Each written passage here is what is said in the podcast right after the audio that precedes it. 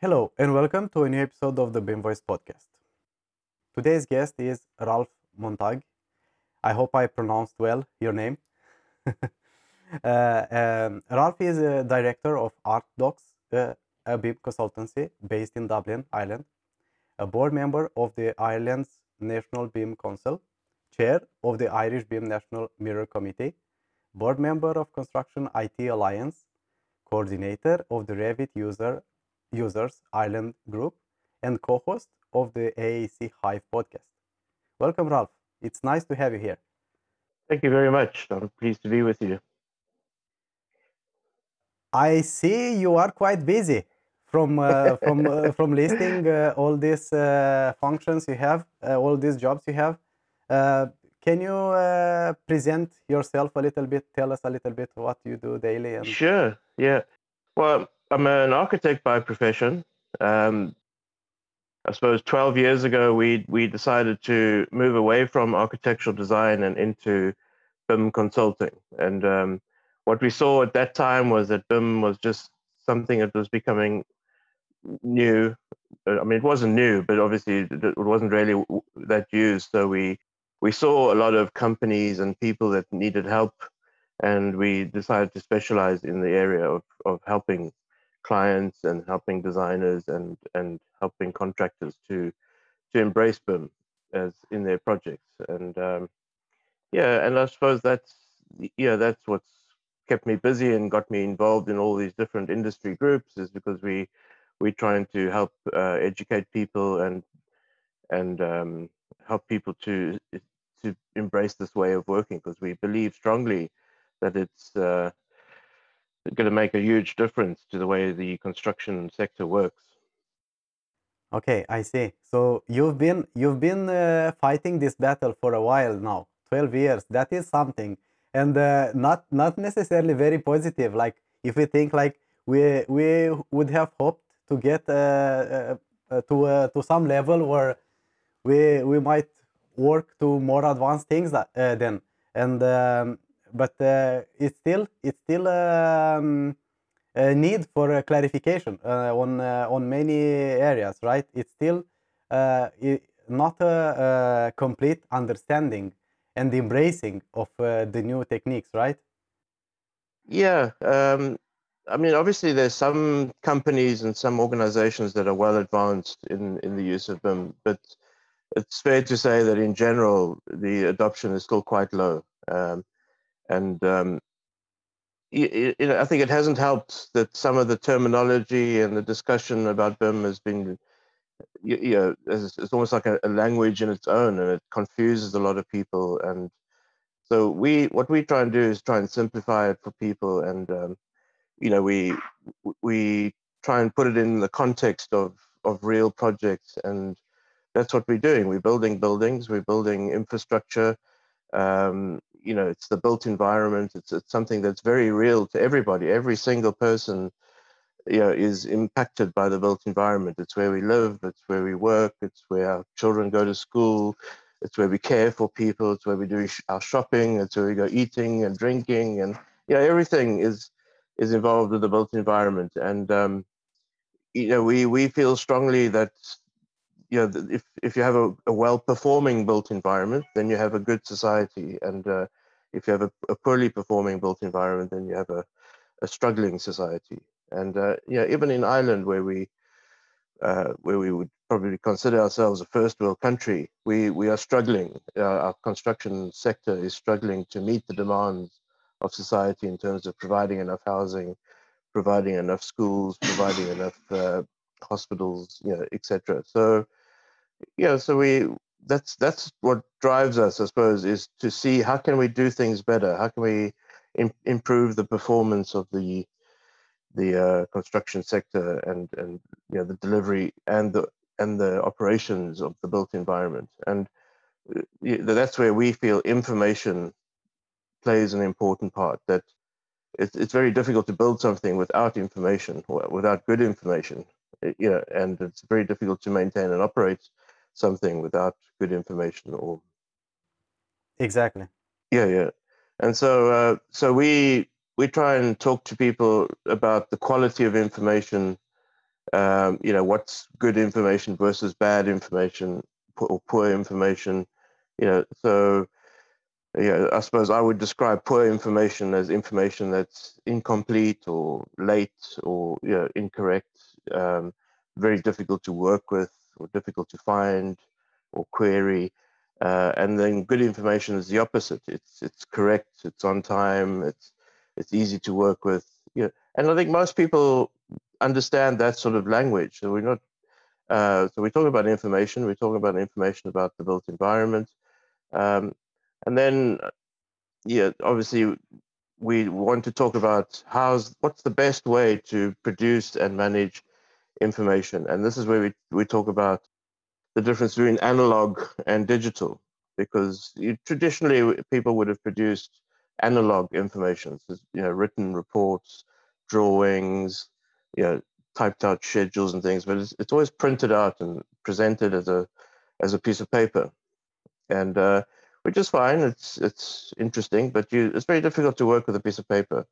Uh, you know, and you know yourself. You know, if you manage a bank account, you, you you can get your statement of your bank account printed on a piece of paper, and it's it's useful to have that. But if you want to add up the numbers or do anything, you have to pull it off the piece of paper and into Excel to try and work with it. So it would have been better if the bank had sent you the the digital data because it's just easier to work with and uh, easier to to manipulate and, and calculate and process and um, so that's where for us the the modeling part information modeling uh, for us is more than 3d modeling it's about producing and managing all the information in a in a digital way using digital tools uh, and of course 3d is part of that because you you are creating a digital representation of buildings and infrastructure.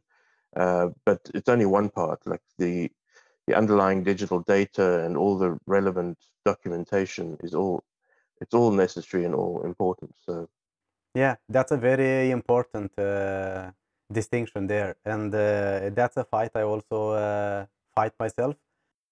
But uh, yeah, as you said, the 3D model it's, it's vital. We cannot imagine modeling information the mod, uh, the information about a building without the the design, the 3, the 3D model that you can use. You can visualize it. You can use it to build the project, right? Or you might even use it in maintenance or operation. But there you need some more advanced kind of data, and it might help just for the visualization more than, uh. Yeah.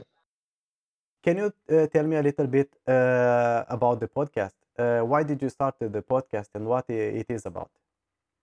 Yeah, so we started AEC Hive as a to try and create a community. What we what we found just in speaking myself and my co-founder John Egan was that innovation in the AEC sector was was a little bit dis- dispersed and uh, it was quite low. I mean, you know, you, you don't really sort of see a lot of innovation or formal innovation happening.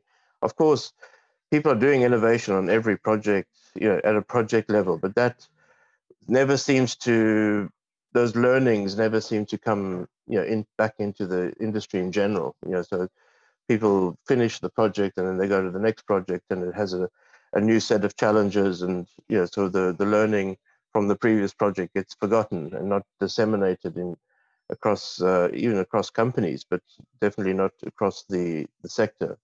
So we we recognize that there were pockets of innovators around the world, but we, we wanted to connect some of those together and create a community where people who were interested in you know advancing the AEC sector would feel comfortable to come together and speak and do things together. And so that's what we started AEC Hive for. Uh, the reason for the podcast, I suppose, was I think we originally thought we would do events that would bring people together, but obviously this year with COVID, we, we haven't had a lot of opportunities to do events. So we we decided to interview some leading people in the industry and record those interviews and um, to as a podcast to have some views. And we've had some fantastic people on the podcast this year. I think we've had about over 15 people uh, you know just leading in different areas of the AEC sector speak to us. So it was it's been really interesting and Yeah. fascinating. Yeah. it's uh, it's very nice and very much needed i would say because like you said uh, the the information for our industry is very scattered around it's very difficult to find uh, this was one of the reasons i started this podcast myself because i have so many questions and uh, i would not find answer or i would find uh, conflicted answers and uh, i thought about if i uh, have this challenge maybe there are more people having the same challenge. So why not just uh, start uh, try doing something about this? Yeah, and it's it's fascinating how the technology has opened up the world, and especially you know since the the the, the pandemic started. I think um, you know the connections people have begun to make through digital technologies and and video conferencing, and it's fascinating. You know that you can meet people from different places that you've never met physically, but uh, you can begin to share ideas and and and you know spread the message. So it's exactly it's we've had a revolution, I think, in the last six months yeah in uh, in how digital technologies have opened up um, the world. you know the technology is been there for many years. Absolutely, we have been forced ourselves to to to, to use it uh, because we had no choice right? So i think in a way the same problem is with BIM as well and we, with BIM adoption across the globe. Because we had we have more advanced technology than we can use but we just don't do it uh, consistently or uh, uh, yeah. Yeah. Well, we saw that with some of the companies we work with. Um, you know, some companies were very advanced in their use of BIM and remote working and you know remote collaboration. Uh, it's just the way they worked anyway. And uh, when the pandemic came and things began to be locked down, it, it had very little effect on their business. Other companies who had been avoiding using you know remote working and um, you know relied on co-location uh, suddenly you know the the business stopped for you know a month even some in some cases where they just didn't know what to do and they had to get set up and learn you know these ways of working. So uh, it's it was a good example to see that, that you know those who had adopted digital ways of working uh, were at a clear advantage to those who didn't you know in in this pandemic. And and I think that's going to continue uh, for the foreseeable future anyway. So I think people have to become less dependent on on being in the same place all the time and uh, and more you know more agile and resilient by by being able to work remotely. Yeah. And uh, and it's an interesting question I think that most people should be asking right now is when you think about construction and it's a very physical thing you know how how much of construction can you do sitting at home. You know like that when you first think of that you think well you can't do any construction sitting at home. But but of course you can do a lot. You can do almost the complete design you know sitting at home. You don't Exactly. have yeah you can do all the procurement and planning and yeah so so there's a, a huge amount of work that you can do remotely. You can also um, you know through offsite uh, construction you can do large elements of work in factories which can be more controlled environments and safer environments and where different the different trades can work together. So at, at the same time in other words you can have somebody in the factory producing mechanical equipment working at the same time as other people in a different factory producing electrical uh, equipment or other sort of parts of the building, you know, pre prefabricated structural elements. So suddenly, where previously on site all the work had to be um, sequential, now you can have that concurrent. So, so that sort of mindset is even improving the delivery time on projects, and that that people only come to site at you know at, at uh, shortest periods of time when they need to physically assemble or install something. exactly So it's yeah. So I think that's that's a fascinating que- question, and uh, I think companies that are thinking about that are really moving ahead, and other companies who are still trying to think about building buildings in the traditional way, you know, of having lots of people together um, are, are struggling. Yeah, and uh, it's more effective as well. People uh, people do more in this, uh, get uh, less distracted by uh, colleagues or meetings or um, I don't know. But you uh, and you have also some more flexibility on your time. You choose sometimes you can choose when you can work and such, and you work more effectively. It happens for me at least. Yeah, yeah, Yeah, absolutely. And um, you, you know, so I think this pandemic, in in some way, as, as bad as it is, is has has really opened the floodgates of of digital adoption, and uh, so I think we're going to see very rapid change now. Um, you know, we're already seeing that. So Yes, that's very good. Uh, Yeah. who who won't do it uh, will just uh, default. It's it's easy. yeah, so um, and like adoption has been slow. I think particularly sometimes we feel we've been at this for 12 years, you know, and you're still having the same conversations with some people, you know, like, you know, why do we have to build this model? and, uh, you know, can't we just go to site and start building? You know, we, we want to get to site as quickly as possible, but is it, you know, we all know that if you go to site with incomplete information uh, that's unresolved, you, you're going to have the same problems every time. And, uh, yeah, So this this idea of building the building twice, build it digitally first, do all the resolution and the testing in this digital environment where it's very easy and cheap and safe. It, it, you know, um, makes enormous sense. And Yeah. trying to fix things on site, it's it's the most expensive, most disruptive, most unsafe place to to fix things. Yeah, that's so true. That's so true. But but then again, unfortunately, unfortunately, there are many businesses built exactly around this idea. On taking a project with a low price and after that just requiring or uh, uh, yeah requiring for more money to uh, modify or to fix the mistakes they did in the first place because they did not expect for the building to be designed first. Yeah, well, I think that's that's happened because of the the the poor quality information that's being presented in the first place.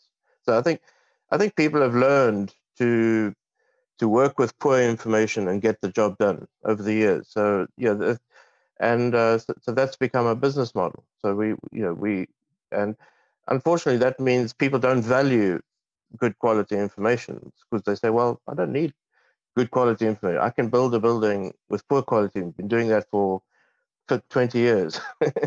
um, so, so it has no value, you know, good quality information. Therefore, they don't want to spend time and money sort of improving the quality of the information. Um, so that's the education piece. I think you have to educate uh, all the, the parties and particularly the clients, the people who are sort of procuring buildings and paying people to do do things that uh, that they have to you know they have to build they have to basically buy the building twice. They're going to buy it digitally first and you know check it and make sure it works and and then buy it a second time physically. And at first people don't understand that idea. That just in their minds that sounds more expensive and slower but it's not more expensive. It's it's actually cheaper.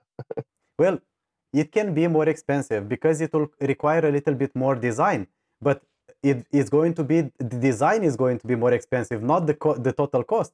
Of course you will get cheaper building because you will have planned better. And not only that then you have much better documentation for operation as well where it comes the real kicks in the real uh, saving money part. Yeah. Well i don't fully agree that the design will be more expensive. I, I think you have to produce the information anyway. Yeah. You're, you're producing at a, at a different time. You know so instead of leaving the production of information to a very late period in the process you you're doing that earlier. Yeah. So so maybe in a period of time it might be it might seem more expensive but if you look at it overall it's going to be less expensive. It's it's it takes you less time to produce information in BIM than it does to produce information in 2D, for instance. So if, if I'm describing a building and I've got to describe it in plan, in elevation, in section, in detail, in schedules, yeah, so I'm describing that building six or seven times in different through different uh, methods. Um, it's much quicker to to describe that building once in a model you know, and I can generate plans and elevations if I need them, but the, the effort of producing the information is in putting it once into the model. And if I need to make a change, I yeah. just make the change once in the model. Whereas in the in the traditional way, if, if a change had to happen, you had to remember to change all the different drawings and specifications and schedules. So yeah, so I don't believe if overall that um, producing information in BIM is any more expensive or, or, or takes longer. But I do agree that in a period of time, you're doing more of the work up front and the coordinating, which you may not have done until much later in the traditional process. So yeah, I I, I agree. Uh, I'm thinking only about uh, well, if if the client will require a more advanced uh, model, if the client will require more information, want some information put in the model for the operation phase. From this point of view, it's going to be a little bit more, but let's not forget that the price for the design of the total cost it's around 10% of the of this. So when you save, if you do that properly and you get a very small increase there, and you save much more from the entire cost of the project. So then it becomes, of course, uh, irrelevant. So from this point of view, I said, and the, uh, I had actually on the last podcast, uh, I had a guest, uh, and they have actually designed the first, uh, the longest bridge in Norway that has been designed only as a 3D model, and they it's built as a without any drawings. it's been awarded by Tekla as the best BIM and infrastructure project, which is really interesting. And he said this that uh, it, has been a little bit more time because of they needed to talk more with the customer and with the builder, with the contractor. Uh, but uh, overall, they saved at least 8% or something like that from the total cost, which is huge compared with the small, with very small increase. And the small increase is not only because of the more information you need, but it's because it's the it's the infant steps we are doing. Is the first time we are doing it right? We, we are not used with this kind of process right? And after the designers are getting better and better it becomes the new normal then you might end up of course not not uh, uh, having a higher price for the design anyway yeah well I suppose I always like to put things in context because you know I mean there's the overall price of of yeah. the project and uh, traditional projects are always over time over budget you, you know, and uh, yeah, I know. You know, like seventy percent. It's it's a high, a very high figure of projects are over time and over budget. You know, and uh, you know, in that context, if you can reduce the time and reduce the um, the cost overruns by by anything, it will pale in significance to any increase in design costs. Exactly. Yeah. But um, I'm still saying if you you've got to look at the overall thing, not just focus on of course the design the cost because uh, the the design cost is you know is something that has to happen anyway. You know, yeah. Like even you you mentioned there capturing information about operations like that. That was always a requirement. Like you uh, you know, you under the health and safety regulations, you always had to provide information of how to operate and maintain a the, the buildings. So there's nothing new. You're just asking for that information to be provided in a, a digital way rather than a, a, a piece of paper. Yeah. You know, so you're not asking for new information, you're just asking for a different format of information. Now, for some design designers, they think, well, that's that's new. yeah, mean, yeah, yeah, exactly. From uh, the way they must deliver it, and it might take some while to get accustomed to. Yeah, um, I also think there's a lot of confusion you know, people think that BIM changes the, the relationship between designers and contractors and that designers should be doing more.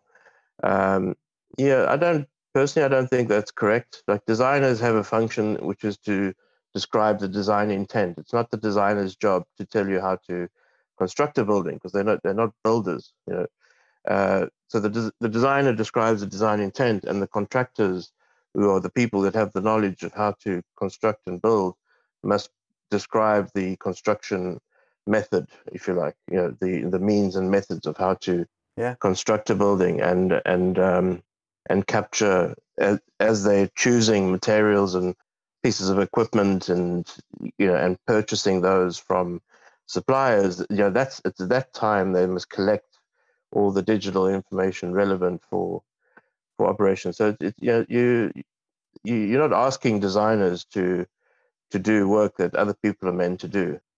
Designers must continue to do the work they're meant to do which is describe the the design intent. And i think a lot of people forget forget about that difference between design intent and construction which always Yes. existed so you know we had design drawings and we had shop drawings in the old days Yeah. and um yeah and i think people have forgotten that somehow they got mixed up yeah that contractors have to produce the fabrication information But let me ask you something regarding this.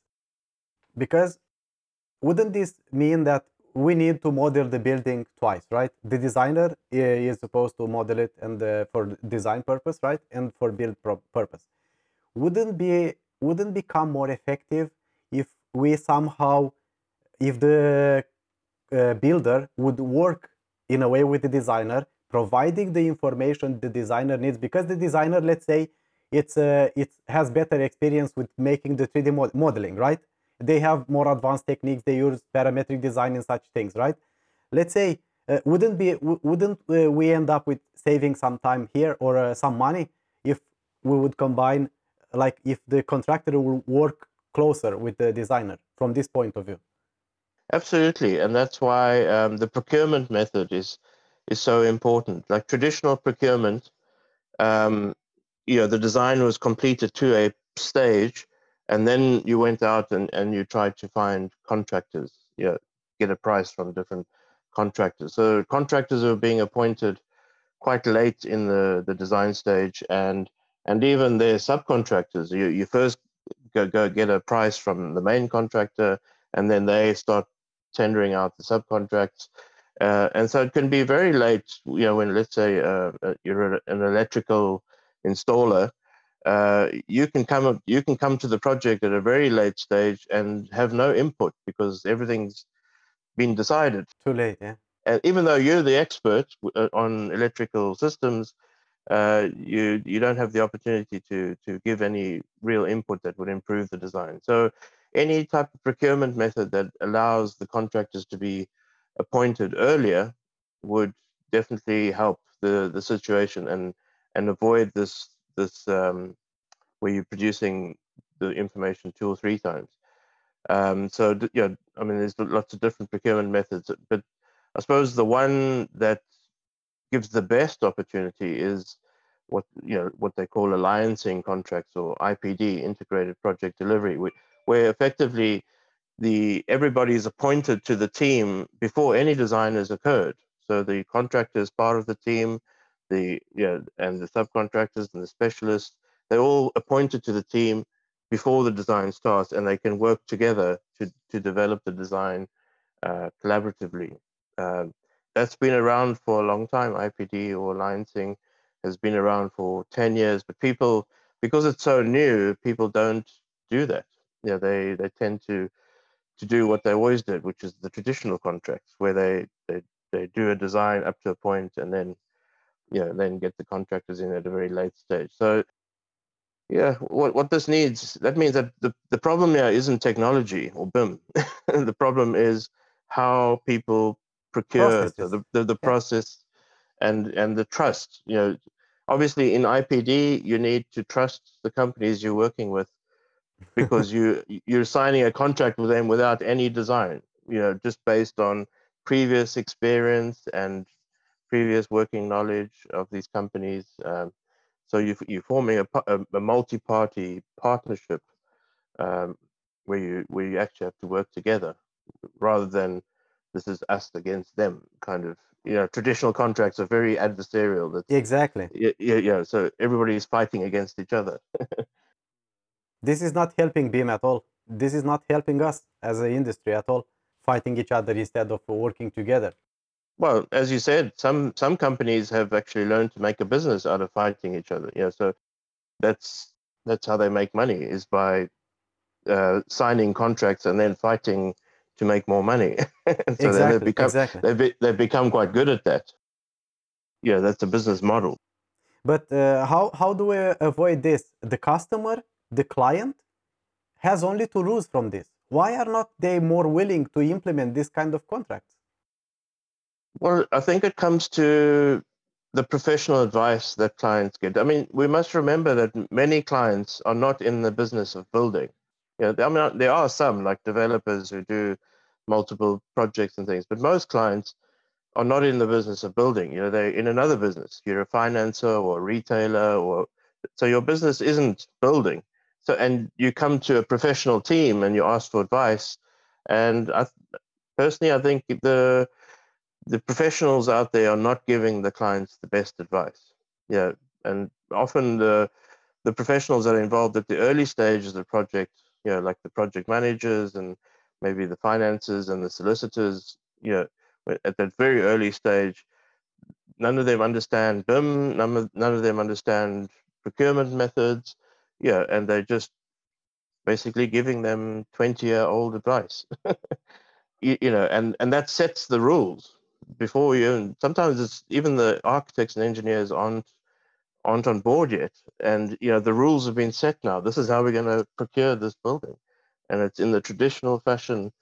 Uh, and then when the architects and engineers come on board those rules are already set. And uh, you have no way to influence the client. So that's i think the sad part is the professionals out there are not giving clients the best advice so I always think of when you go to a doctor, you know, let's say you're sick, like the do- the doctor doesn't expect you as the patient to tell him how to do the, his job. like it's the other way around. Like Yeah. he's the prof- he's the professional, and you want a doctor who knows about the best and the most latest technology when it comes to diagnosis and treatment of, of your disease. Uh, you don't want the guy who studied 50 years ago and never bothered to read a medical book since. You know, um, you, so you, you want to go to the, uh, the get the best professional advice. So that's what I would say for clients. You need to start asking for the best professional advice from people who are up to date with what the best procurement methods are, with what the best technologies are, you know, the best processes, how to select the best teams, yeah, and those are the projects that are really flying and doing really well, like the one you described there. You know, where they where they know how to bring the right people together at the right time and, and get the be- best results. It's all about outcomes, focused on results and performance and outcomes, uh, rather than this just doing doing things the way we did 20 years ago. Um, Yeah. and that's that's what we see. Like most projects, unfortunately, often when we get called in is, is also at a very late stage uh, and we see the project is just it's on a track of a traditional design bid build uh, and you just know it's going to be difficult. Um, everybody knows. Like everybody it's, it's not a secret. Everybody knows that the traditional way of procuring buildings uh, doesn't work and it results in yeah buildings that are costly and slow to deliver and the performance and quality of buildings is poor um, and the working environment for people is unsafe um, these are not secrets like everybody knows It's so sad. It's so sad to acknowledge this. Jesus. yeah and and it comes down to professional and i actually it's one of the things that it, it irritates me a little bit is when i talk to other professionals uh, and they say oh but my client didn't want bim or my client didn't want to do this. And i said, well who what you're the professional. Like what advice are you giving your client? Or what you know you're an architect uh, you're a project manager you're a quantity surveyor. Like you're the professional. Like you should be giving your client uh, the best advice that will will achieve the best outcomes, not just accepting, you know, just because your client didn't understand. Uh, you know, going back to my example of the doctor, if you know, if if I told my doctor, look, I've got this cancer or something, but I want you to use this treatment, you know, that, be, that would be stupid because I don't know what the best treatment is. um, you know, you want the doctor to say, I've been researching the, the latest treatment and this is what you should be looking at. Yeah, that's so true. That's so, so true. I think professionals professionals have forgotten how to be professional uh, in yeah in the environment. yes, or uh, or they are very comfortable with the way they are doing things, and uh, it's a very big resistance to move from traditional way of working. I can't I can't believe they're comfortable. Like yeah, you know, the working environment in traditional way of working is not comfortable at all. It's hard, it's terrible. It's you're always firefighting. You're always under pressure. You're always trying to catch up. It's not a nice environment. I can't believe people are comfortable in that environment. Maybe a few senior people are comfortable because their companies are making some money, but everybody in that in those companies is just working long hours, redoing work over and over again, you know, firefighting, writing lots of letters, you know, in this adversarial game of you know, a lot of contract administration, trying trying to cover yourself and and also put yourself in a in a legal position. Um, yeah, I don't. I can't see how that would be comfortable. Not no, for me, anyway.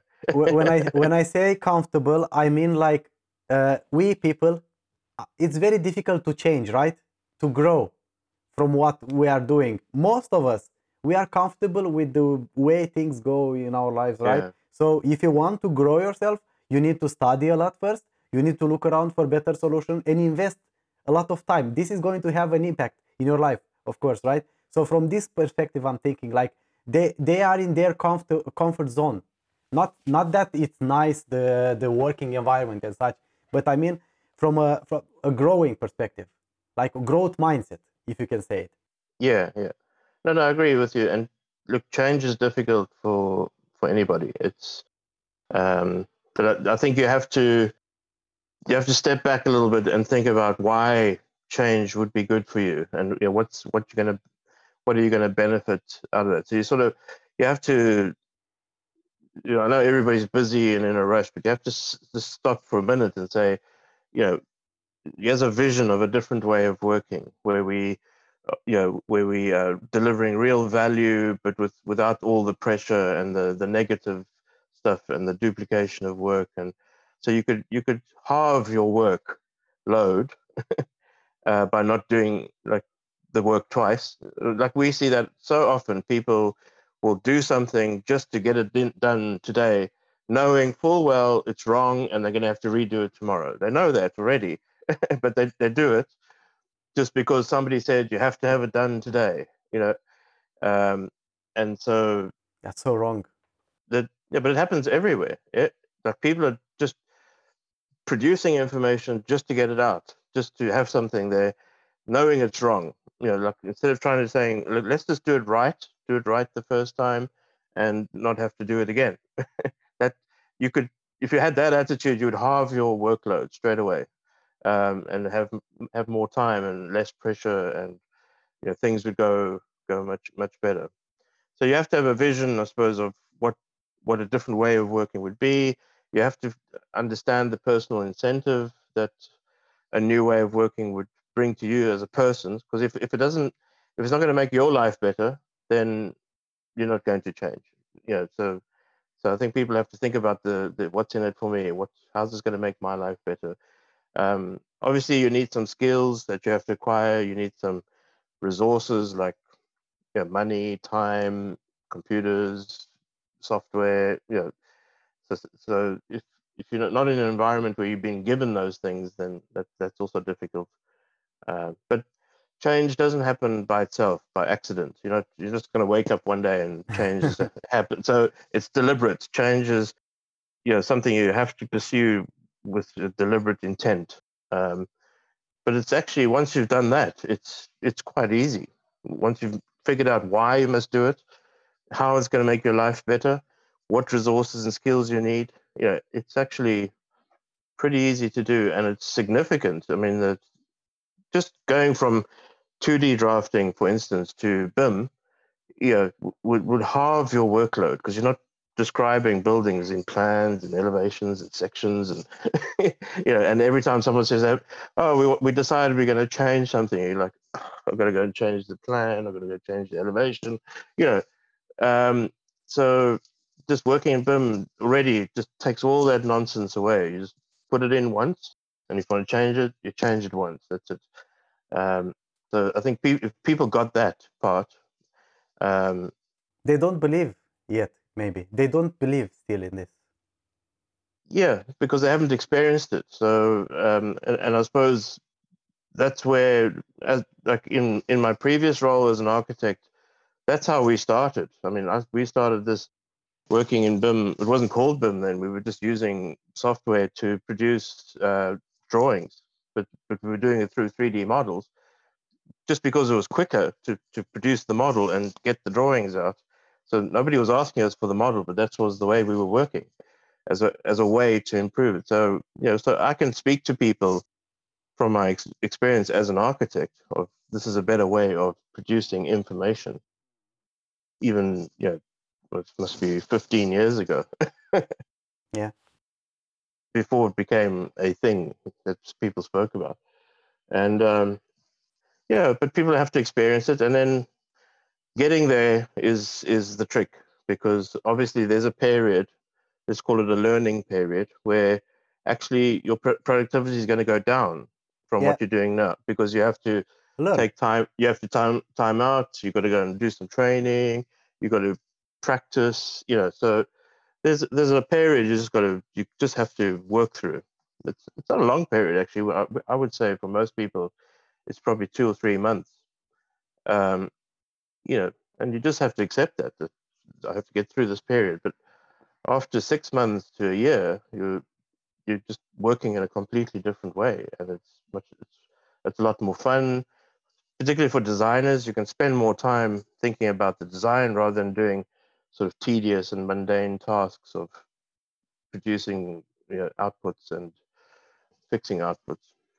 Yeah. So you you can focus your time on the thing that you're good at. Yeah. Yeah. It's not um all bad and hopeless, but it's slowly. It's happening slowly. Like I said, in Norway now we come to around over 100 projects that has been built without drawings.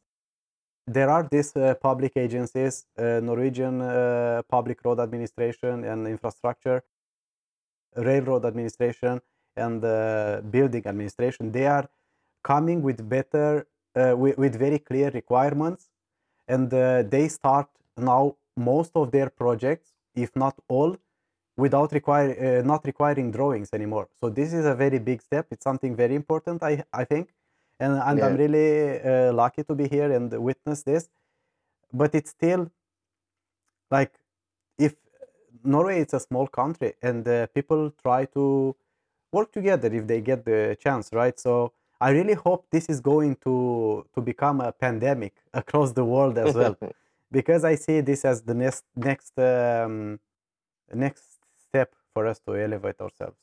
Yeah, I mean that's fantastic, and yeah, I think the Scandinavian countries have been quite progressive in this area, uh, and and maybe unfortunately maybe it's a language thing. It's just all the great stuff that's happening in in the, the Scandinavian countries doesn't doesn't uh, get out to the world, if you like, you know.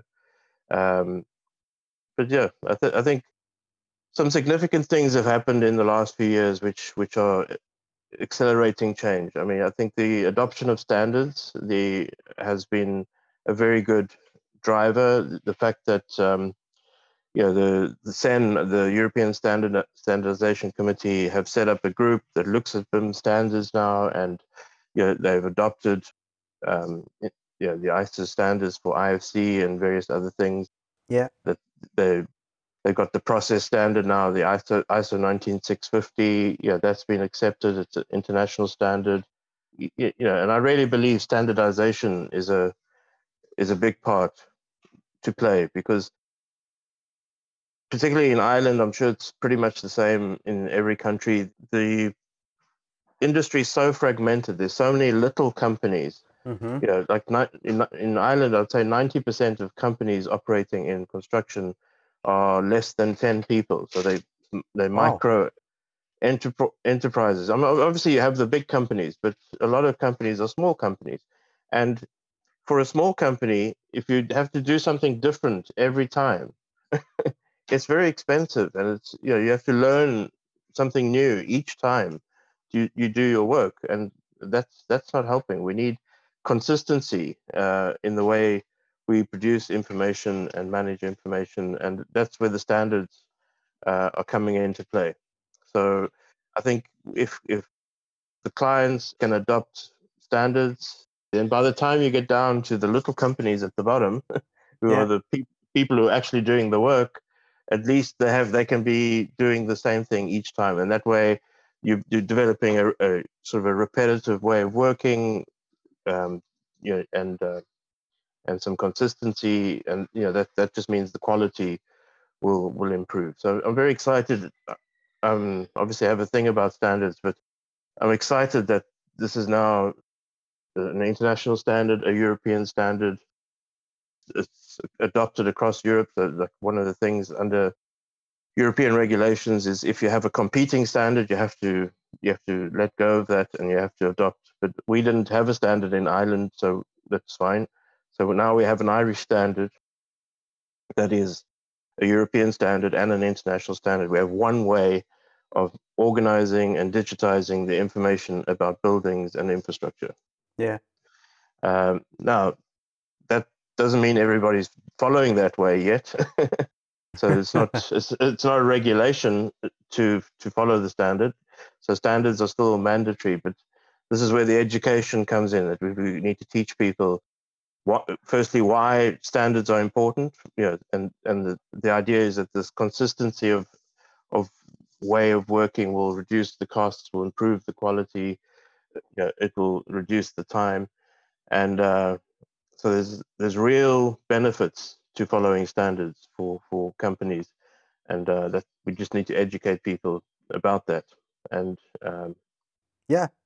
I completely agree. and then and then everybody knows what to expect. You know, so if, if you know this project is following ISO 19650 Part Two, yeah, I know what to expect. I know what's required from the client. I know what's required from the the uh, the lead appointed party. You know, the designers, the contractors, and even if I'm playing a small part in this project at the bottom, uh, yeah, I know what my part is and and and how it's going to feed into the bigger the bigger picture. So I think that's that's been significant um, since 2018 when that came out.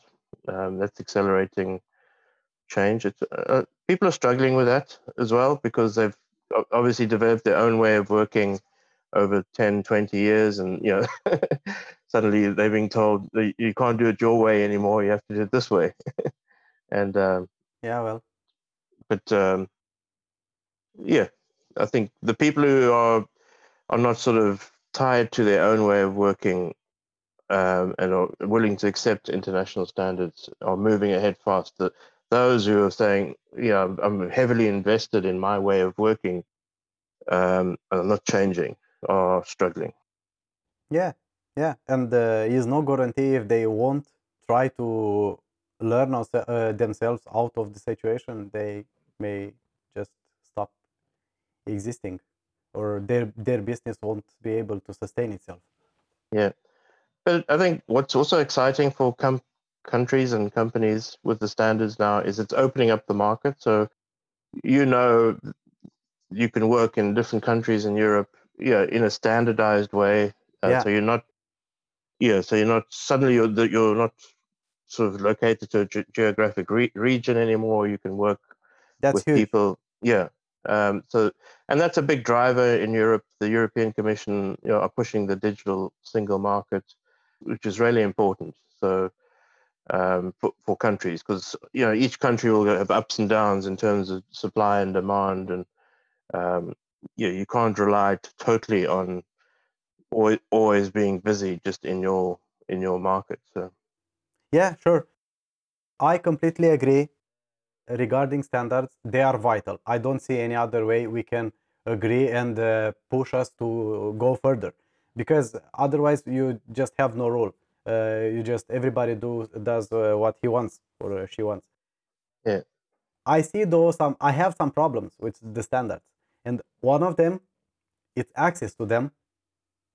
Especially when you when you put it like, if you have a majority of small companies, it they are expensive for small companies. Personal opinion. Nobody told me this, but I don't like that. I think there are ways to make it more accessible. For there are other industries uh, where you have other business models. I think the business model uh, it's limiting the adoption of them as well. Yeah. Yeah, uh, it's it's a difficult one because obviously a lot of work goes into developing standards. I mean, it's years of work. of course. Uh, yeah, and um, you know, so so I do understand that the standards have some value in, in some monetary value. You know, I'm just, like a, a, standard. If you if you're in a business and this is your core business, yeah. Um, in that context, like paying for a, a, you know 100 euros or 200 euros for a standard that's going to sort of dictate how your business flourishes and, and does better, um, yeah, it doesn't sound like a lot to me because if uh, if you go out for a night in a restaurant, if you can't if you can't do that anymore, you know, you could easily spend 100 euros, 200 euros on a night out with some friends. Yeah. For one night, and it, that just just sustains you for one night. Whereas, yeah, you're talking about something that's going to dictate the way your business works for the next five, ten years.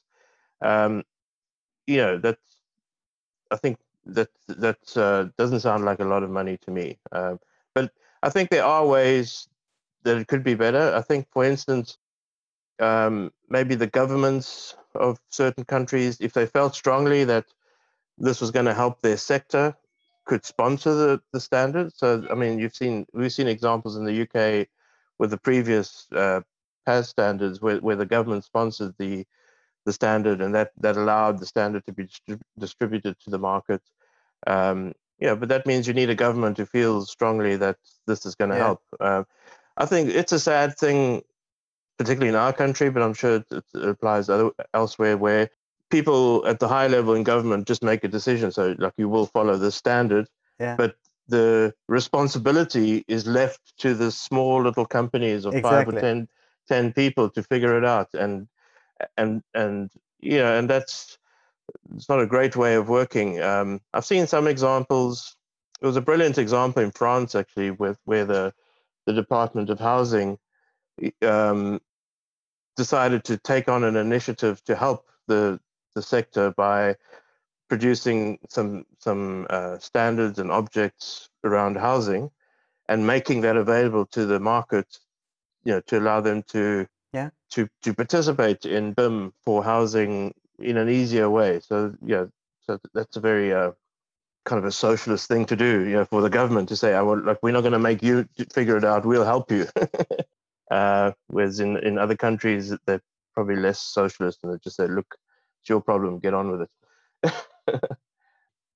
yeah. What happened with that? What happened with that initiative?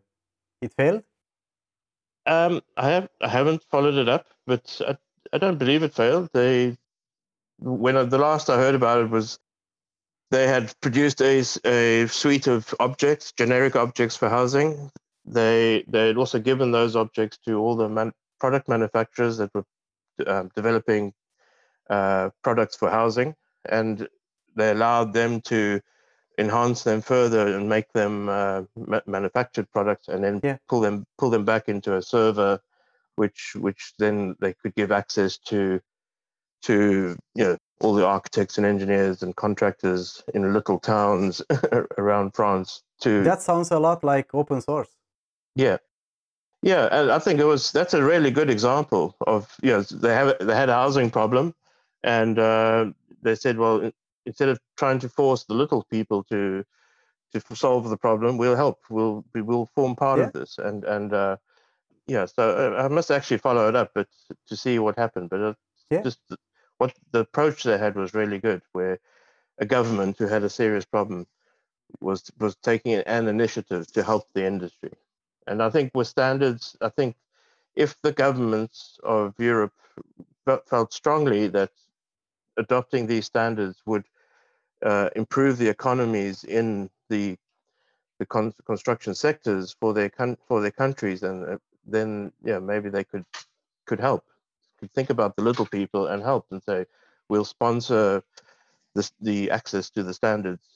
But they need to be informed. They need to be taught uh, that there Yeah. is a need for this, right? And uh, uh, of course, one standard, it's one standard. It's 100 euros, as you said.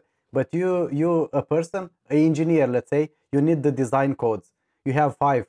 Uh, Yeah. You, you, if you want this beam, uh, you have two, and uh, it, it, it add up quickly to 10 or 20. So if you need that for uh, one person, for one employee, and if you add 10, then you come up with uh, pretty big numbers. From this point of view, big companies, it's it's easy. Of course, they can uh, they are very uh, they can afford this easily. And uh, but I mean, like for for the small, for, let's say uh, one or two or three, up to five people in a company. From this point of view, I know it's uh, it it should not be uh, uh, a problem, but I if you if you make a poll and you ask around if you really have all the standards, they might have them from the old company they work in, and yeah, I- just mean like they should not maybe change everything, but they should have more accessible maybe plans for other kind of for different tiers maybe of companies. I don't know. I'm ju- it's just something I'm thinking about. Me yeah. myself as a own consultancy, I, I'm not I'm not very happy to go and buy pay around twenty thousand euros for all the standards I will need. Yeah, it is difficult, and uh, I agree with you. I think that the, the business model needs to be rethought. I mean, of, of course, you know these these organizations like ISO and CEN and and all the national standards authorities are businesses in themselves. In other words, they, Exactly. they have to they have to put, they pay their staff and they have to you know they have to run run those businesses. Um, so yeah, I'm- sure there's a happy medium somewhere. But look, I think um, if if you're serious about what you're doing, if and if you're committed to to working in this way, then you, you know I think you you'll You you'll have see the choice. value. Yeah. Well, it's, like, it's, I'm just using that example of going out to dinner. I mean, Yeah. you know, like so, so spending hundred euros, you know, on a dinner or spending hundred euros on something that's going to sort of put your your business in a, at a different level compared to your competitors. So if all your competitors are not following the standards and you following the standards, that makes you different. It makes you uh, uh, more attractive to to other companies who want to follow those standards. Um, Opens more opportunities, of course. yeah, so there is value in it, um, and I, I think like if you look at the what the UK are doing with the UK BIM Alliance or BIM and, and the UK BIM framework, what they've done is they've a group of them have also produced some excellent sort of supporting guidance documents, and and all of those are for free. And, and you know you could Yeah. say, well, if you if you follow those, you would be following the standard without having purchased the standard. um, although it's, it's it's always useful to go to go back to the standard, particularly when you people are having arguments and you know people are inventing terminology. Say, yeah, "Well, yeah, that, yeah. Of course, of course, of course. that term doesn't actually mean anything. You know, you just made that up. Uh, yes, this is what it says in the standard. So uh, Yeah. but it's but it, but we see there's been lots of hard conversations around the standards. You know, because people are s- sort of clashing against the standard now because they have their own way of thinking and their own way of working, uh, and and you know so and they have to change, um, and they don't like that because they some people are heavily invested in the way they work and Yeah. the, the systems and processes that they've set up for themselves, which are now in conflict to the standards.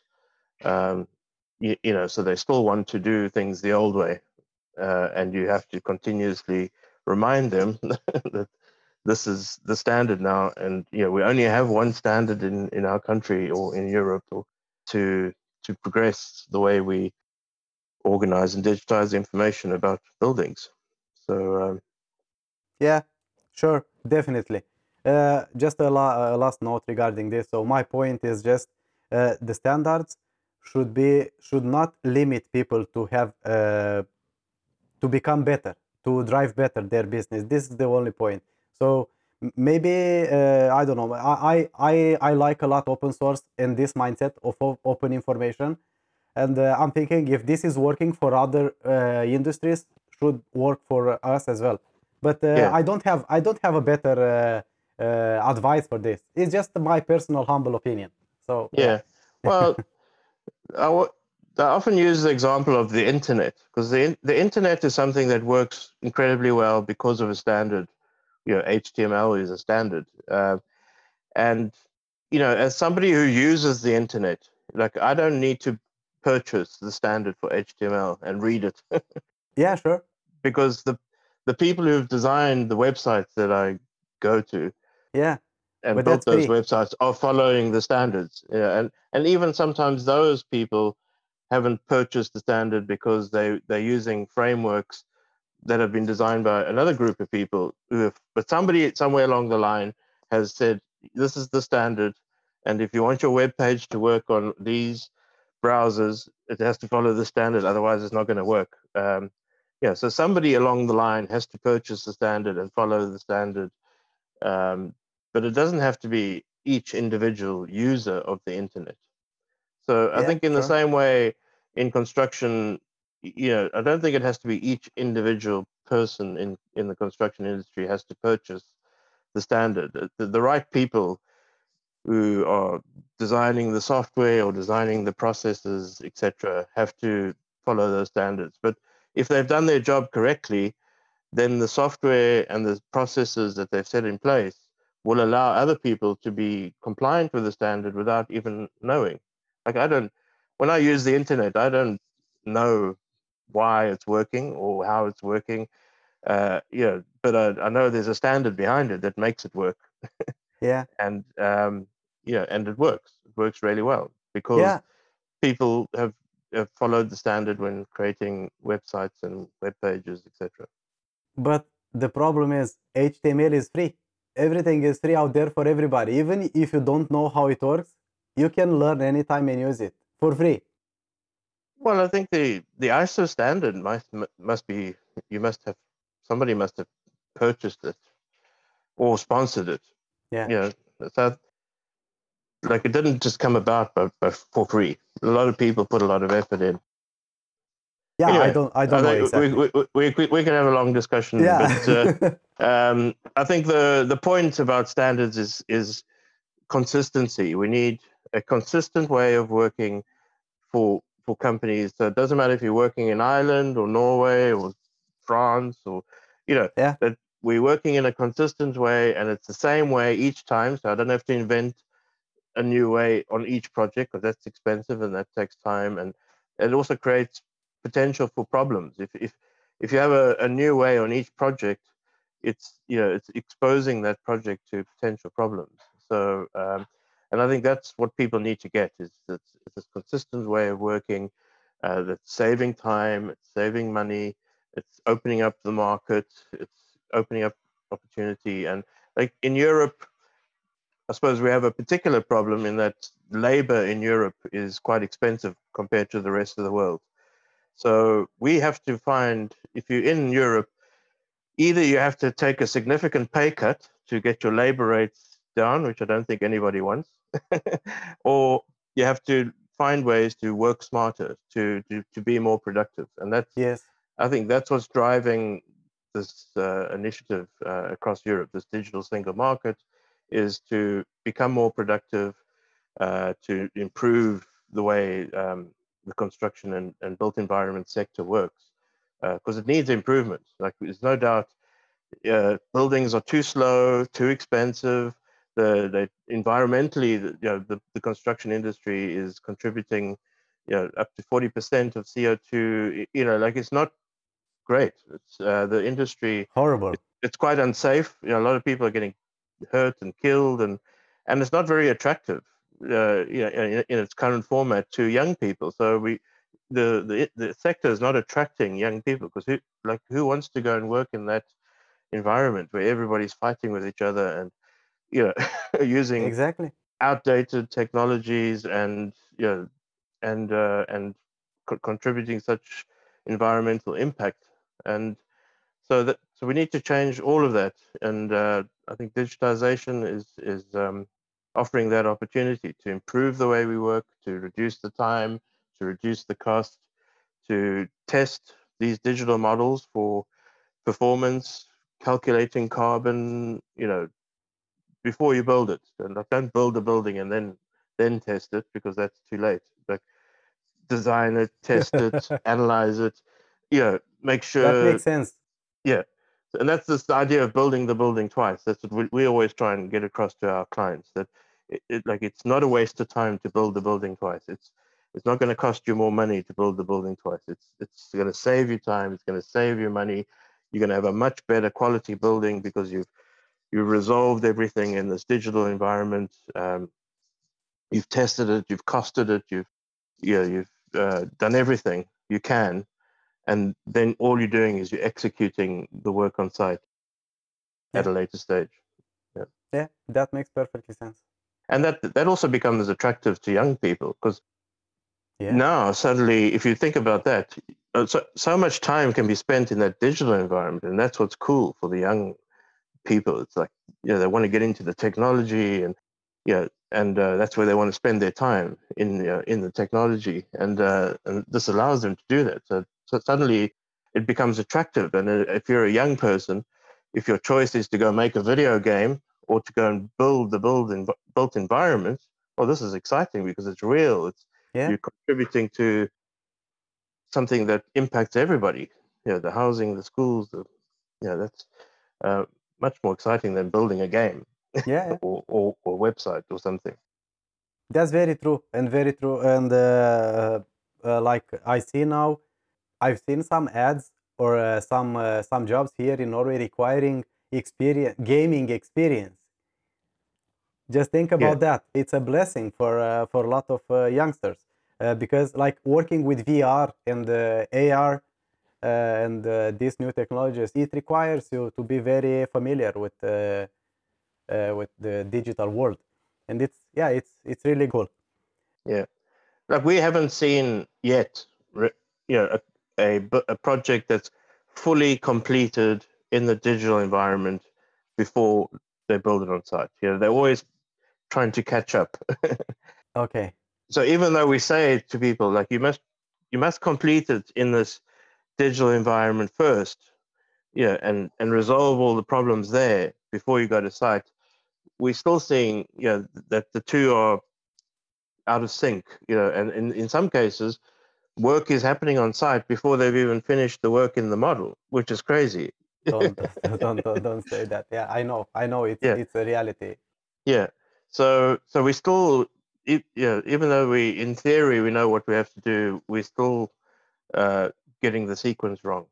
So, uh, but that I think that that's changing, and I think as people are beginning to realize, yeah, like that's a waste of time to to go do a half a model, go to site, you know, finish it on site, and then come back and try and fix up the model. I mean, it's useful that the model then is available for operations, but it's it hasn't really brought any value during the, the construction in terms of resolving issues. And so, Yeah. um, we must keep doing that we must keep talking about this i think this is very Yeah. important is the first thing and after that uh, try to raise awareness about this and uh, people might start becoming more interested and uh, look into it more and uh, try it after that on their project so Yeah. i think this is very important I think the AR and VR you mentioned there, Yeah.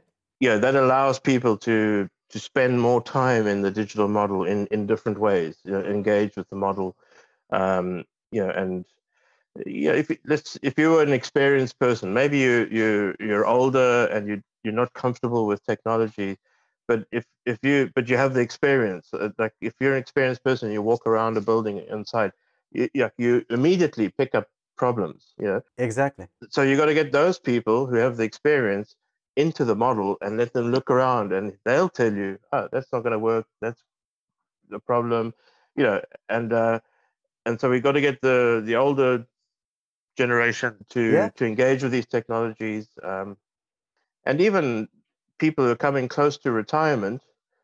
Could, you could be using their knowledge to educate younger people through AR, VR, you know, uh, where where somebody, an older person, might sit in an office, but you know, be able to walk around with a young person who's on site with maybe some goggles on, you know, and sharing experiences with with that person without physically having to be with them there. And um, you know, so all these things with this new pandemic as well. It means Yeah. people, you know, people with experience can sit in offices through technology, but engage with with other people uh, on site. Yeah, these are very good points. Actually, yeah, enabling people with experience, just give them new powers and Yeah. uh, to to to use their experience. Yeah, that that's that, those are very good points. Yeah, well, particularly if you're like if you're coming, let's say you're five years away from retirement, you, you're probably physically not comfortable walking around a, a building site all day long. Yeah, so but uh, but you you got all the knowledge in your head, and somehow you got to impart that knowledge to to the younger generation. So I think technologies can begin to make those connections. Uh, Yeah. and one one person sitting at a desk might be able to work with 10 people 10 different people on different different sites uh, you know through the technology so they could have you know during a day 10 meetings from one location you know instead of driving to 10 different sites Yeah, exactly. Having only one meeting in a day, of course, yeah, yeah. so it makes of sense. lots of lots of ideas yeah. Yeah, that's very good. Regarding BIM, you said uh, uh, something uh, earlier about uh, the architect uh, that uh, the client told him uh, they don't want to use BIM on their project. Let's let's do an exercise. Imagine I am that customer. Uh, I I heard BIM. A lot of people buzzing around BIM. I, maybe I don't understand exactly what BIM is. I know it's a 3D model, but I don't know too much about it. So for a beginner, from a beginner perspective, uh, tell me uh, what is BIM? What should I understand that BIM is? And why should I use BIM on my project? well we normally start that conversation with like what do you want to achieve on this project you you you want to build a building and you want to understand what that building is going to be before it's built. You don't want to build a building and then figure out that was wrong okay? So you, you want to understand the scope of the work. You want to understand what it's going to cost you. So cost is important. You, so not pretend like it's going to be a million but actually it turns out to be 2 million. You you want sort of some certainty around the cost. You want to know when it's going to be delivered you know, in time and how that's going to be done logistically if it's a difficult site etc and you you want to know the quality you know because buildings are expensive things you know you, and once it's built it's very difficult to unbuild it and fix it uh, if it's not the quality you wanted. It, so these are the things that are important to clients yeah not bim.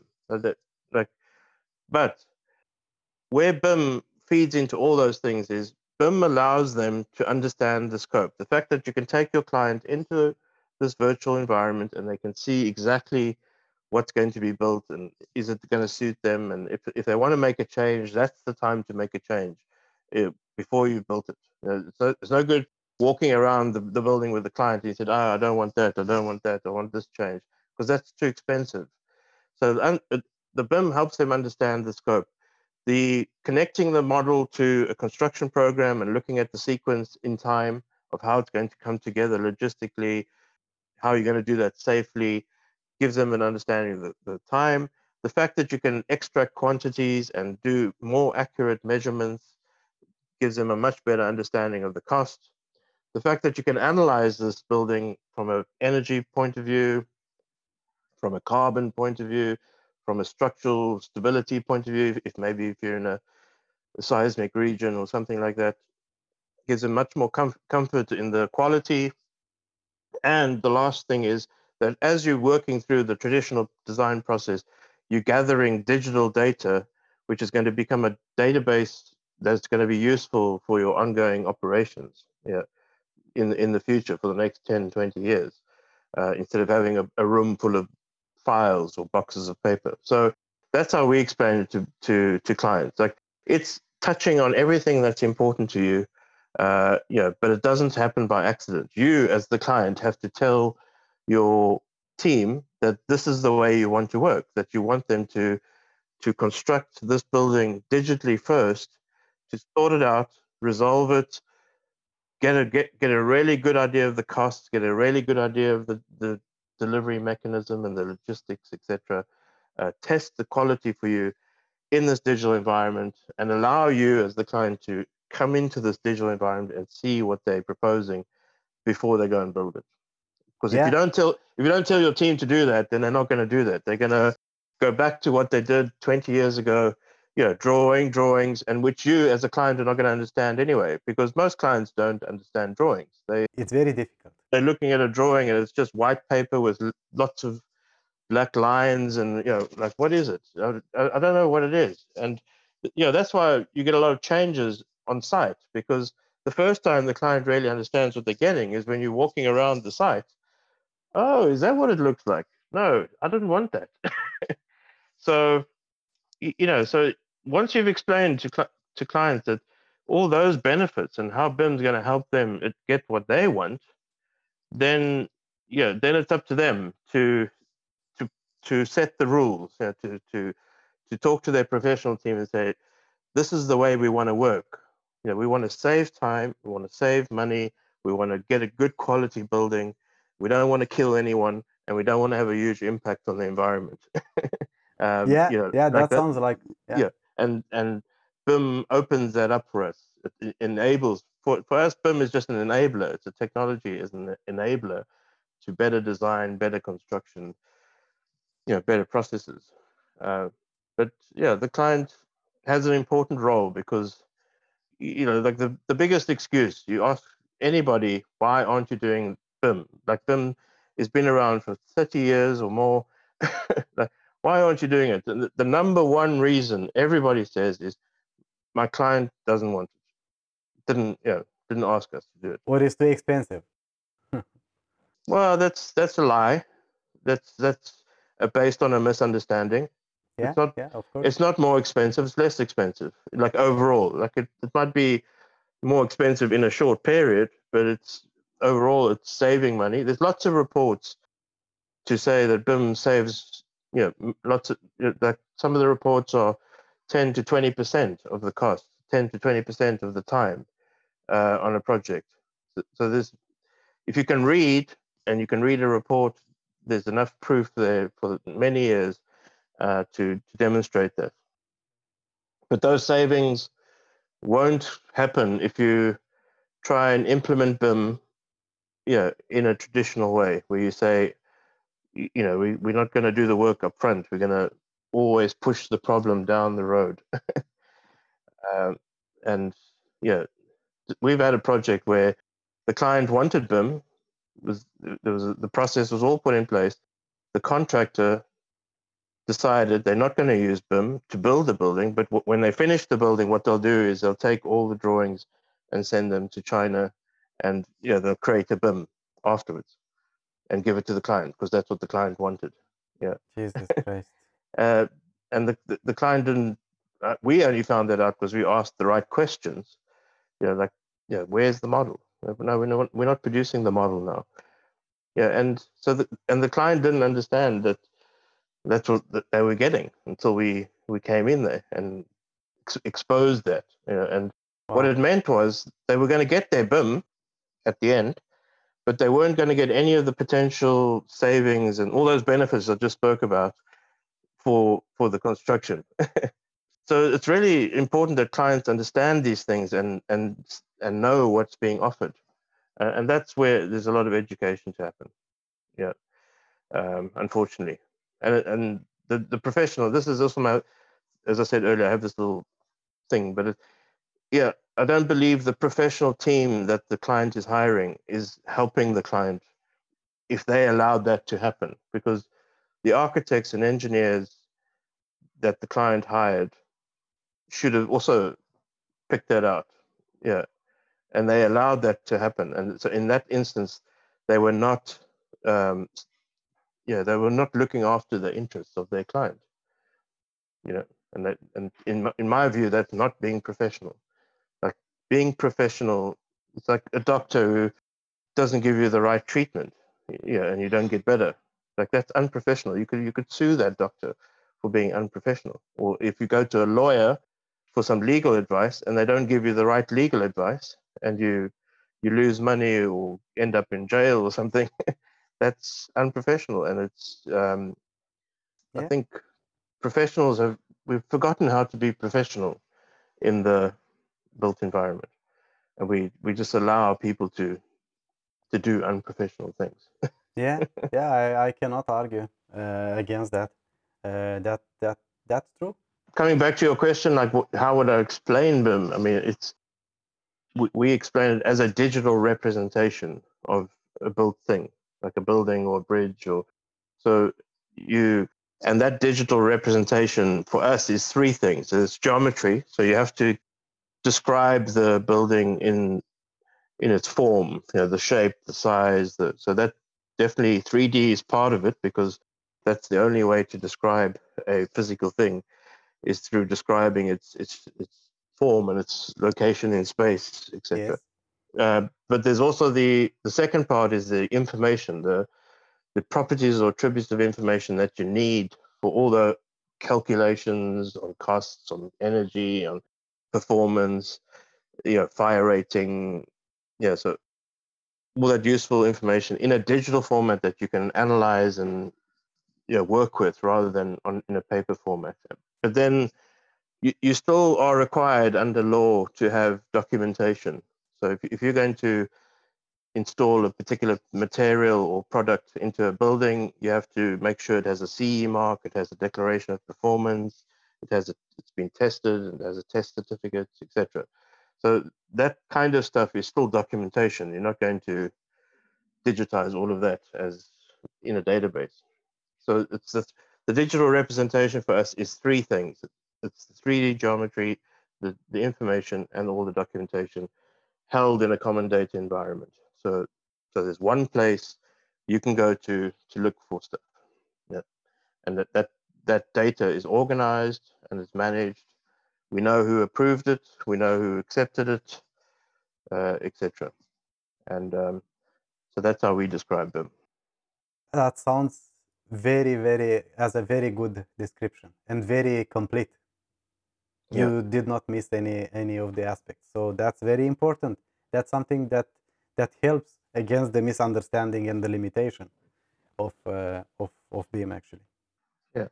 And when you come back to, as I said, the things that are important to clients, like if you want to measure cost, yeah, it's very difficult to measure cost with traditional drawings and things, you know, because you have to do manual takeoffs and, you know, you want ways that you can extract data very quickly to process it. Exactly. If you want to, if you want to look at program or time or logistics, you know, you need to do that in a quick way. Otherwise, you're only going to do it once. You know, if you want to do energy analysis or carbon analysis or anything like that, you need to extract that data pretty quickly and do it on a regular basis rather than just do it do it once. I think yeah, that's where problems occurred in previous projects. They would only measure costs once because it was so it took so long to measure the cost that you'd only do it once when you know before you go to tender and maybe the contractor would do it once uh, and then maybe maybe at the end you'd try and recalculate so but with working with digital data we can do that every week if we like you know, we, we can Yeah. extract costs you know so we can have much better control so working with digital data versus analog data is it's on a different a different level completely it's not it's not like it's slightly better it's Yeah, it's Yeah. huge difference. Yeah, it's a Yeah. paradigm shift. It's just Yeah, a, it's a paradigm shift. And um, so we, we're trying to help our clients understand the, the difference between digital versus analog. Uh, and, you know, that's where we, uh, you know, we want to say that this is not like a slight improvement in the way your projects work. It can be huge, like com- complete different mindset to, to how people uh, sort of work through a project if they want, if, if they're willing to participate. Sometimes they're not all willing, and you have to have good contracts and good good uh, things in place to make sure people do what they do. Um, one thing we haven't seen a lot of, but this is obviously as consultants, this is where we feel Yeah. we bring value to clients. Is we kind of act like a referee. Uh, you know, like if you have a game of football or rugby. Um, you know, both teams can understand the rules, but if you don't have the referee, they'll they'll try and they'll try and break the rules. So, and what makes the game exciting is having the referee who's checking that everybody's playing by the rules. Yeah. And so, what we try as consultants when we're working for the clients is to sort of act like the referee, to just to make sure that people aren't trying to pull the, the wool over their eyes Yeah. of the client. Yeah, that that Like, sounds like, very, like, very like nice. that contractor who, who tried to, uh, you know, Yeah. just do the project as normal and deliver BIM at the end. Wa- was there any consequence, if I may ask? Uh, like, uh, did they got penalized for that, or uh, Well, they, they didn't get penalized, but they had to catch up earlier. You know, like Okay. they had to they had to resolve that issue because that that's not what the client had asked for. So and it was not at the end of the project. You did not find this at the end of the project. It was during the No, no. project. yeah, and Okay, fortunately that's enough, it was it was early on. I mean, they had already constructed uh, a- a- the, the structure, uh, but they hadn't they hadn't progressed all the the facades and finishes yet. So so they still could get some benefit, but Yeah. um, yeah, it's it's strange what some Oh people are God, trying yeah. to do. Yeah, and they, and they, it's not that they didn't know what they were doing; they knew exactly what they were doing. yeah, it's the they just thought they could get away with it, you know, because nobody was checking. And uh, so I think that's the the value uh, of having somebody who's checking, you know, on the project. Yeah, if you don't have, if the client doesn't have the competency or the people that have experience with this, just hire somebody because you you, you might save lots of uh, of money there. Yeah. Well, you, you could say the professional team should have been checking, but that's that's what I was saying earlier. Like, yeah, I think a lot of the professional team aren't being professional anymore. They're not looking after their clients' interests. You know, if they allowed something like that to happen. yeah, yeah, I agree with that. Uh, do you work only with uh, Irish companies or only in Ireland, or do you have customers uh, outside as well? We we work mostly with Irish companies. We've worked on projects outside of Ireland, but for Irish companies that are working Oh. outside of Ireland. So yeah, we I suppose we, we we're not a big company, but we we have enough to do in Ireland. There's enough uh, there's enough people to educate and to to help to keep us busy. We don't so there hasn't been a need for us to to go and look for work elsewhere yet. But not not to say we don't want to or just Yeah. we're keeping busy. So Yeah. That's good. That's good. Yeah. Uh, because it it definitely is going to help a lot uh, with the adoption, and Yeah, uh, yeah. It's, it's very very important. Uh, do you maybe have any any material, digital material with this with this kind of with any any courses or I don't know webinars that you did or something? Yeah, we what we've been doing since the pandemic started in March, we've been running a a free 10 hour what we call a BIM coordinators mentor program.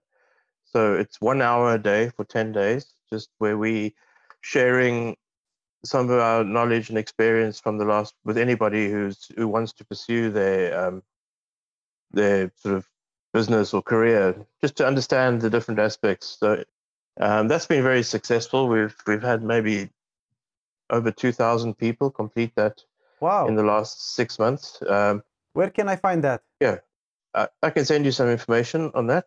Um, so we we we run them once a month, and as I said, it's just ten hours a day. We it's just covering the basics for people who want to start their journey um, into digital construction. So we we look at on the first day why it's important. So I, I, like coming back to earlier discussion, I always think it's important that you understand wh- why you're doing something before you you try and do it Of course. yeah so we we discussed the growing need i think there's a growing need for people who are willing to manage and coordinate bim yeah because if you like the vision of for the european union is that our our towns and our cities become smart and you know that the digital built environment becomes digitized but that means that for every building, if you think about your town, your city, for every building in the future, there will be a digital representation, uh, and somebody has to look after that. So you know, it's not going to look after itself. Well, maybe some of it with AI and machine learning. Yeah. Maybe maybe maybe some of it will look after itself, but there needs to be a BIM manager or BIM coordinator for every digital version of of the towns and cities and infrastructure and you know with, so if you imagine how massive that that need for BIM coordinators and BIM managers is and that's why we started the program is to for people who want to start on that journey um, and take responsibility to manage and coordinate BIM yeah we, we're offering a few tools and, and, and advice uh, so we, Awesome. we look at we look at on the second day what people need to know. So the things, the skill sets and knowledge sets that people need to know. We look at how somebody does their job under the ISO 19650 standard, uh, either as a BIM manager working for a company or for BIM manager working for an overall project or you know for BIM manager working for clients. Um, we look at um, how you interact with graphical data, how you interact with the non-graphical data, how you interact with the the documents, the common data environment. We we touch broadly on model authoring, so the process of making these models, and then model coordination. So that's that. Those are the sort of topics of the ten days, and we feel that yeah, that gives people a good start to see how would I pursue my career or my business in in BIM management or BIM coordination. Interesting. Yeah. May I ask, uh, do you use any tools uh, for this? Do you are you aware about any tools that might help uh, with this? Yeah, yeah.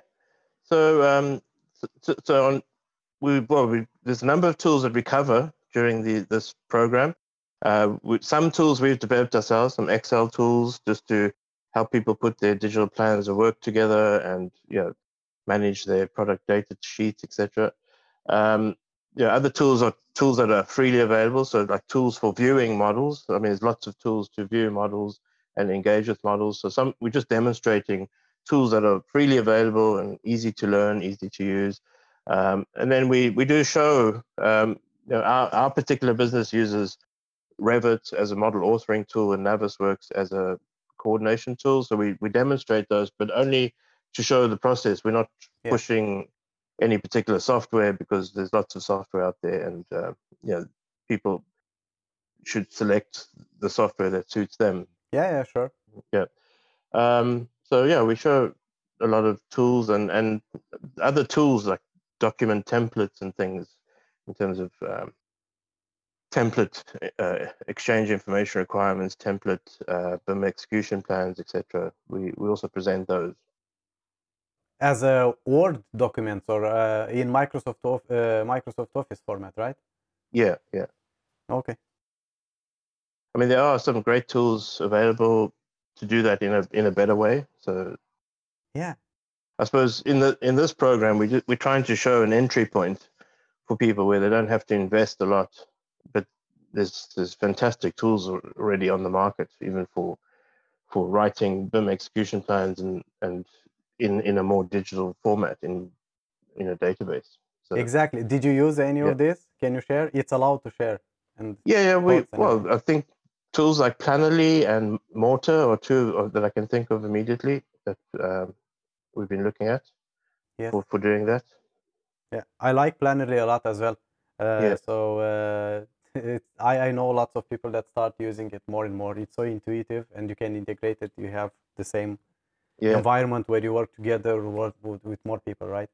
yeah, yeah. And we we had Clive um, from Yeah. Plannerly was on one of our podcasts, and I've seen it. I we, know. we had we had a great discussion about it because it's the one area that we do feel that people are not spending enough time is how to plan things. You know, everybody who just everybody who just wants to start and do the work. I know. I know. Uh, but but they end up doing the wrong work at the wrong time, you know, and it it turns into a mess. So you, you just want to encourage people to just just plan a little bit first to create a digital plan of work of how you're going to execute this digital build in the same way as you wouldn't just send builders to site with materials and say Without go designing. go- Yeah. yeah go go start building you you know how to build yeah, like you would plan how to build something. And if you're going to build the, the digital version of the building, you have to plan that as well. It's not going to happen by accident. exactly exactly this is this is a dilemma i have as well like it's it's mind-boggling that we don't understand that it's like okay you need to in order to build a building you need to have the design right but then you need to have a plan for the design and for the entire process right Yeah. so it's it only makes sense Yeah. And um, so we, we're encouraging people. So, I mean, we, as part of the course, we offer a free kind of Excel tool just as a starting point, but Yeah. people can then go to paid paid software and databases, etc. that sounds great i'm looking forward to get those links from you Yeah, yeah, no problem. Uh, do you have maybe published any uh, YouTube uh, YouTube videos regarding We do, not not yeah. uh, only the podcast? I mean instructional videos or something. Do you have any like this? Yeah, well, our, our company ArcDox has uh, a YouTube channel, so where where we have some certain videos. Uh, some are, you know, we have, for instance, we have a great, a recorded a lecture for project managers, BIM for project managers. So that's on our YouTube channel.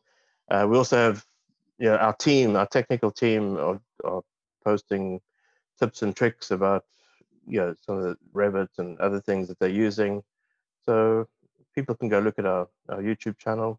Um, Awesome. Yeah. I'll put that in the in the show Yeah. notes.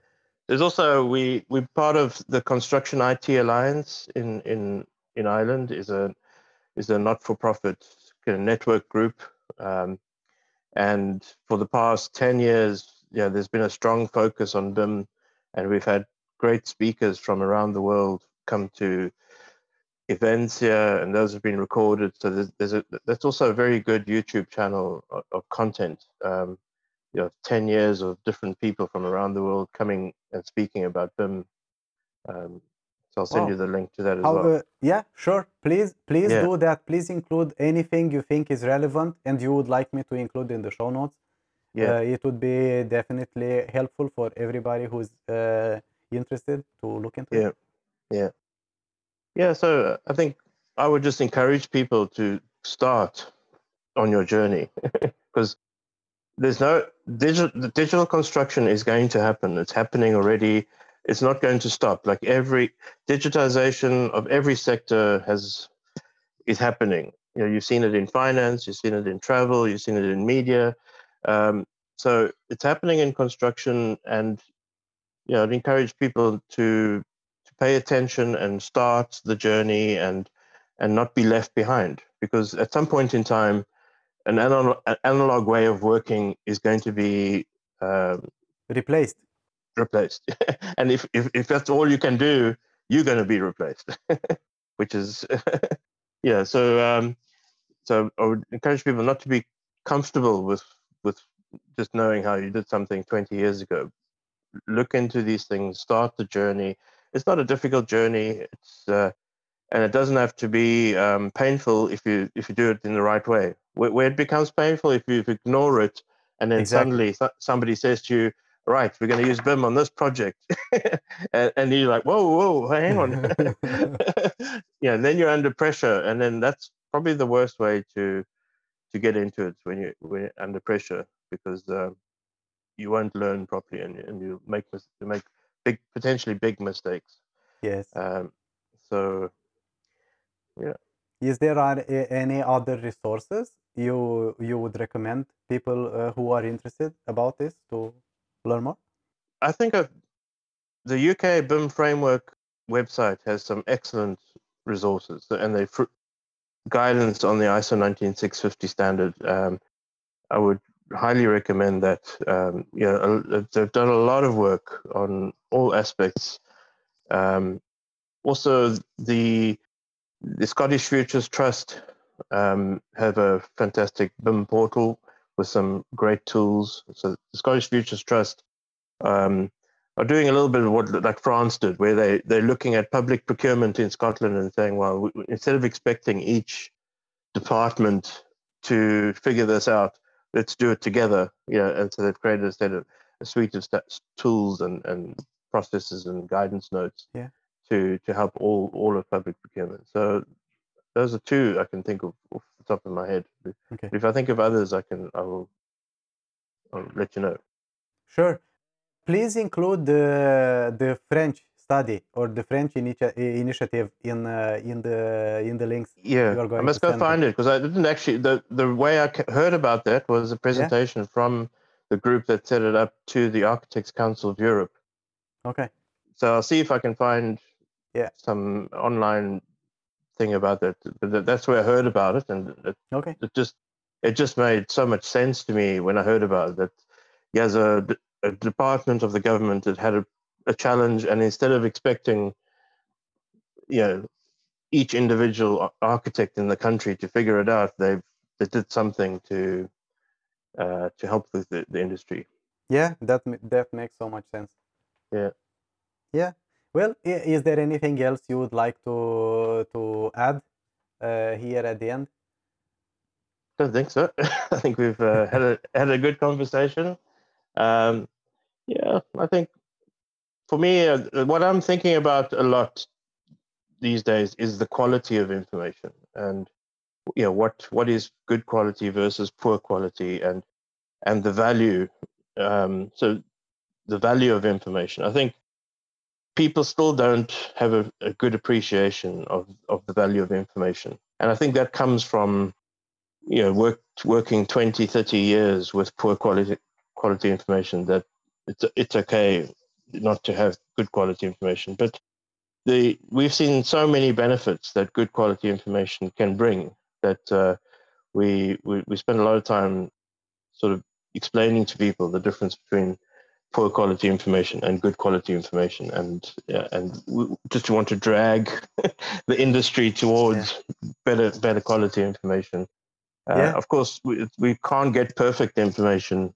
That's very difficult, but like we, we should be aiming towards that. Yeah. Much better, much better Yeah. information we can have. Finally, we have the tools. There are here, right? Uh, you said 20, 30 years. I would argue thousands of years. We've been doing things in the same way. We've been drawings. Romans have used drawings, you know? So Yeah. Egyptians definitely had some kind of drawings, uh, and it was the best they have uh, had available.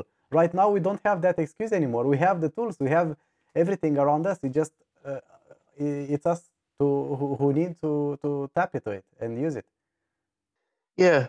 Well, and I, I think we probably have a generation of people who are scared of technology, um, and you know, and usually those are senior people in companies, and they don't want to look stupid. So, you know, it's better to just continue doing what you what you know um you know and um yeah I, I would say even to to that group of people you can get involved without getting you know fully involved like even if you learn to use a free viewer for instance um, there's some great free viewers out there and they're really easy they, they're really easy to use you know to learn so if you sure. and and if that allowed you as a senior person to open a model and walk around and look around and and some make some contribution. And even if it's just a comment like Yeah. that's not that's not going to work or that looks like a problem.